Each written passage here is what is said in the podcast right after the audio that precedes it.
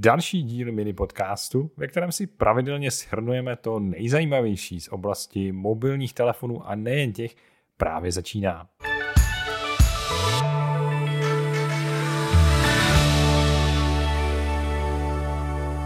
Tuto epizodu přináší Mobil Pohotovost, kdy při zakoupení nového telefonu získáte zcela zdarma prodlouženou tříletou záruku, a to dokonce i na nový iPhone nebo Samsung. Více zjistíte na mp.cz lomeno prodloužená pomlčka záruka. Pěkný den všem posluchačům pořadu pod zlatou lampou od Detekovánie. Dneska tady opět zdravím Přemka. Ahoj Přemku. Ahoj Míro, zdravím naše posluchače. No a dneska máme zase čtyři novinky, tak nějak tradičně. Uh, jaké jsou ty tvoje? No, tak já se rovnou vrhnu na další takovou dejme tomu novinku mobilních operátorů, protože tady vidíme tak trochu menší přetahovanou mezi několika z nich. Respektive každý něco představil, ale pokaždé to nějak na jiné bázi. Jo. O2 nedávno víceméně představilo jakoby nové služby pro své uh, tarify, ale víceméně to jenom zdražilo.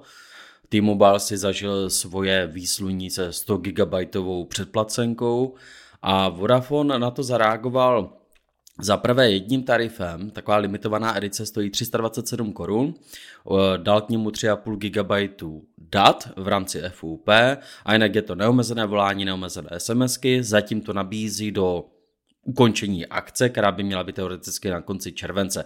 Na našem webu rozhodně najdete odkaz, protože tady uh, u tady tohoto tarifu musíte jít přímo do e-shopu, nedá se to nikde jinde pořídit. No a kromě toho ještě navíc představil takzvané plusové tarify.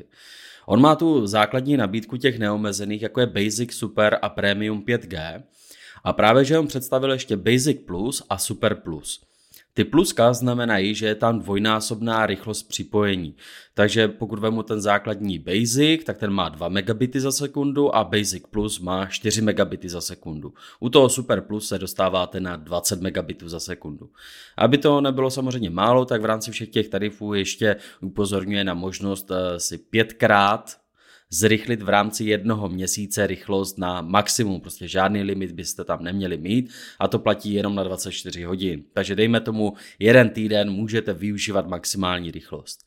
No a co se týče samotných cen, tak ten Basic eh, Plus je dražší o necelou 100 korunu z 653 na 746 korun ale to zdražení u toho Super Plus je trošku výraznější, je to přes 100 korun, protože ten standardní má 871 korun měsíčně, plusový má 991 korun, ale má tam speciální akci, že na 6 měsíců se dá platit opět 871 korun.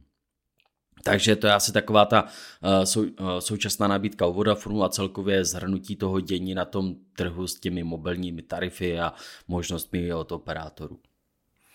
No, mně to přijde teda podat asi docela drahý, ale tak eh, je fajn, že máš teď, dejme tomu, víc možností.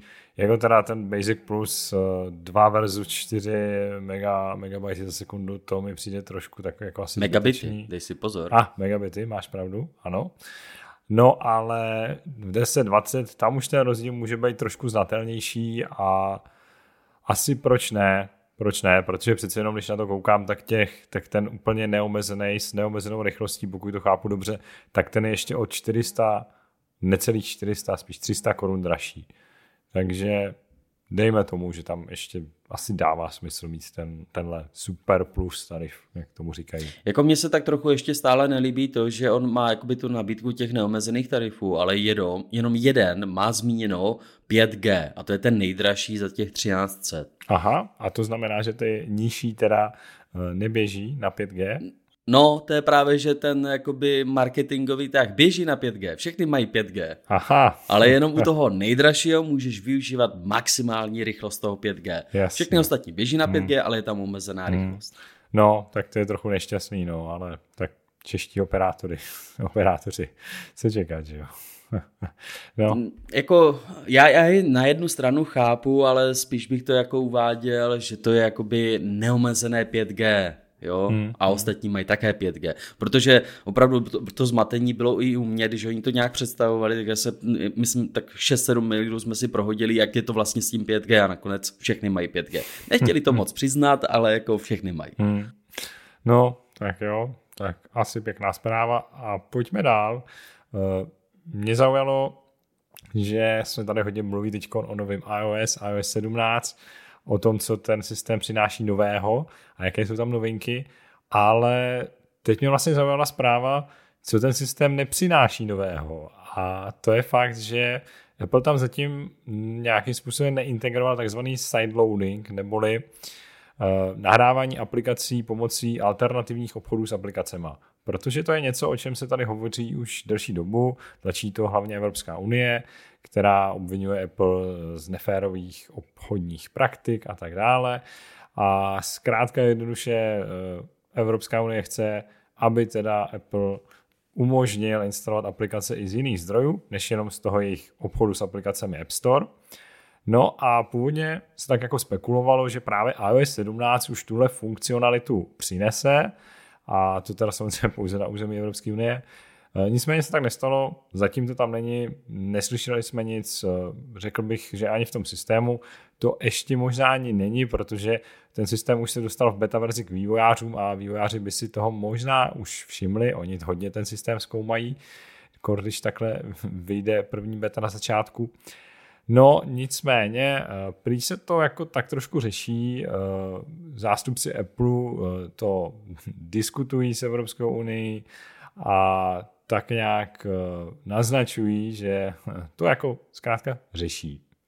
Je otázka, jak se to teda ve finále dořeší, vyřeší, jestli opravdu tam Apple tohle udělá, ale ten sideloading, ale evidentně, evidentně se do toho zkrátka této jablečné společnosti moc nechce. Já si ale nemyslím, že jako bychom měli očekávat to, že si vemeš jakoukoliv aplikaci a jenom si to tam švihneš mimo App Store do toho svého iPhoneu. Hmm, to asi Apple, ne. známe Apple, dokáže najít cestičku i tam, kde prostě to nikdo ani nezamýšlel, že by měl hledat. Ale já bych asi viděl tu budoucnost takovou, že on vytvoří nějaký speciální program pro alternativní obchody, kteří budou muset projít tím jeho sitem, podmínkama, smluvníma podmínkama a podobnýma věcma a pak nabídne ten jejich alternativní obchod v Evropské unii jakoby na tomhle území. Takže bude to mít nějakým způsobem pod kontrolou. Jo? A neočekávám, že by udělal něco podobného, jako má Android, že si tam můžete švihnout, co chcete, kdy chcete. Samozřejmě tam spousta varování, je to trochu zahrabané v systému, ale neudělá to tak. Podle mě to ani nechce, on to chce mít pod kontrolou a asi se bude snažit najít cestu, jak na tom také vydělat. Takže ty obchody budou muset reportovat, kolik na to vydělávají a budou muset odvádět nějaké procenta. Já bych to tak typoval. To už je trošku uh, spekulace, teda taková trošku divo, divočejší, ta teď poslední řek, ale jinak s tím úplně souhlasím. Myslím si, že ta cesta k tomu uh, zprovoznit alternativní obchod s aplikacemi na iOS, až to jednou třeba Apple umožní, tak bude strašně složitá a bude opravdu ve finále strašně málo firm, který touhle cestou budou chtít jít. Ale já jsem vzal jenom příklad jakoby z těch alternativních platebních způsobů, které musí nabízet. A tam vyžadují reporting, kolik kdo vydělává a chtějí z toho procenta. Oni si nenechají ujít no. jen tak finance. Eh, uvidíme, každopádně. No, a já se, já se dostanu ke konkurenci, tentokrát opět ke Google a tentokrát dostane tak trochu počuňáku ode mě a od možná dalších uživatelů, protože na uh, vývojářské konferenci Google I.O. velice sliboval, že Google Bard, tedy jeho umělá inteligence, konkurence ChatGPT, bude hned spuštěna pro 140 zemí. Jako obvykle neuvedlo pro které země, což je tak jeho zvykem, to lidi potom musí vypátrat eh, na stránkách podpory, ale Není to spuštěno ani v té angličtině pro Evropskou unii a měl jsem také podezření, že v tom bude nějaká legislativa, ochrana soukromí a skutečně to tomu tak je. Původně se to mělo jakože odložit jenom na první polovinu května, nebo první polovinu června, aby byl přesný, a že by se to mělo spustit. Nakonec nějak se regulátoři a úřady a organizace nějak se tam harají s Googlem nebo co si. A v tuhle chvíli je oficiální stanovisko takové, že to spuštění odloženo na neurčito.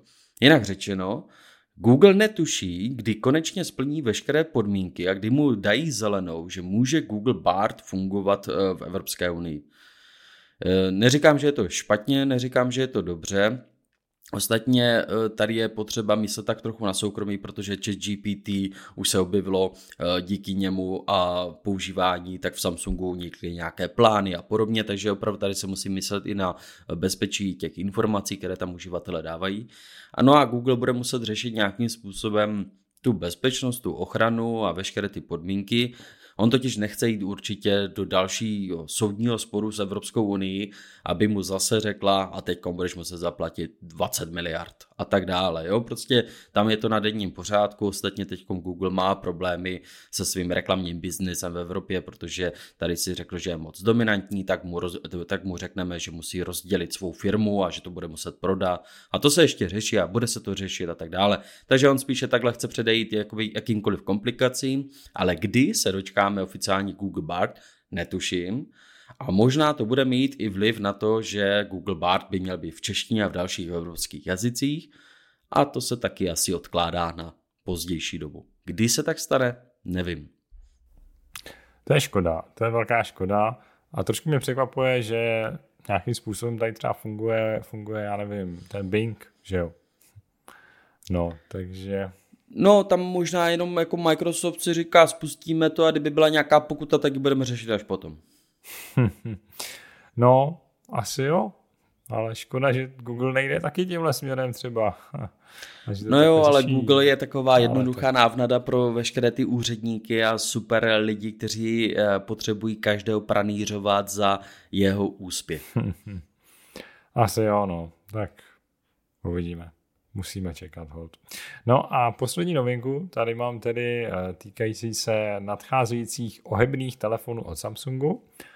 A to konkrétně teda především toho Fold 5, který uh, už tak nějak uniká. A řekněme, že teď se dokonce eh, dostal ven snímek, který vypadá už jako tiskový snímek přímo. A co je na něm zajímavého, je především to, že je v tom zobrazený ten telefon i v tom zavřeném stavu a tam v tom zavřeném stavu ten telefon nemá žádnou mezeru, žádnou škvíru, protože pokud si vzpomenete na všechny předchozí foldy, tak ty tam měly celkem výraznou mezeru a ten displej zkrátka, zkrátka celý ten telefon, když se zavřel, tak uh, nebyl úplně dovřený, byla tam prostě ta mezera a pomocí té mezery se tam dostávalo dovnitř spoustu i nečistot, takže to bylo docela i nepraktický, krom toho, že to ani nevypadalo moc dobře. Takže to už má být eh, v nové generaci tedy opraveno, konečně se to zavře úplně přesně, bez škvíry. No a z dalších specifikací eh, ten telefon eh, samozřejmě dostane nový procesor Snapdragon 8 generace 2, o tom žádná, bude tam asi lepší foťák, baterka, ale když se na to člověk podívá, tak to nevypadá nějak extra jako žádná revoluce. Bude to spíš taková pozvolná evoluce těžko říct, eh, že ale ohledně žádný velký bomby nevíme. S Pen vypadá, že taky asi nebude nejspíš integrovaný, což je velká škoda, protože na té tiskové fotce je S Pen vyzobrazen vedle a stále ten starý a velký S Pen. No a poslední taková věc, kdy se jich dočkáme. Letos uh, mají tyhle ty ohebné telefony dorazit o něco dříve. Vždycky jsme se jich dočkávali až tak někdy uh, v polovině srpna, Letos má být akce k představením, tedy Unpack, Unpacked Event, jak to Samsung nazývá, už eh, koncem července a tentokrát se má konat eh, v Soulu v Koreji. Protože obvykle, obvykle se mám pocit koná v New Yorku nebo v USA někde. Takže to je taky trošku změna. Čili za nějaký měsíc a kousek už uvidíme. Já se tak trochu obávám, že tady těchto foldů výrobci všichni narazili na strop a nepředstaví tam žádnou revoluční záležitost. To samo, samo zařízení je revoluční. A Samsung se asi posune maximálně k bodu, kdy tam bude v tom těle ten S Pen. Hmm. A obávám se, že následujících mnoho generací bude jenom o vylepšování specifikací. No, asi, asi si myslím, že to tak bude. Evidentně už to tak i je asi si to musí trochu zaplatit ten vývoj, když to tak řeknu. A hold Samsung asi ani nemá moc motivaci se nějak honit někam dopředu, protože konkurence zatím není moc velká. No, není vůbec žádná, kdybych to tak řekl. Jako neříkám, že ty mobily neexistují, ale nejsou na globálním trhu. Respektive hmm. v Číně jsou, pak jsou možná ještě v nějaké další zemi, ale není jakoby na trhu fakt jako, že by se na každém trhu, na každé, v každé zemi musel utkat s nějakým výrobcem. To je pravda. Bohužel. Takže hm. budeme muset počkat, až ty technologie se trochu zaplatí, až se to začne zlevňovat, protože Fold stále patří mezi ty nejdražší. Hmm, jo, jo, no, ta cenovka se pohybuje kolem 50 tisíc korun, když je ten telefon uvedený. Dneska se dá sehnat už levnějc, ale... No vždycky ty novinky jsou takhle drahé, jako něco jiného je Flip. Tam ta konkurence je, o tom žádná. Tam, jako, to jo, no. tam už se pohybujeme kolem 21 tisíc a možná příští rok už budeme atakovat eh, spíš tu spodní hranici, jakože už půjdeme pod 20 tisíc. U nových zařízení, hmm. ne u těch, co jsou na trhu nějakou delší dobu. Tam bych očekával větší evoluci. U těch foldů nevím. Je to takové velké zařízení, jaký macek, který se těžko, je, je taky neskladný trochu, kdybych tak řekl. No, mohli by to udělat třeba tenčí a no, hlavně já bych si hrozně přál ten S Pen teda integrovaný, no, to jako je velká škoda, no. Ale co se dá dělat? Snad třeba za rok, no. No a to je pro dnešek všechno. My vám děkujeme za poslouchání. Určitě nás poslouchejte dále. Budeme se těšit zase naslyšenou za týden. Mějte se krásně.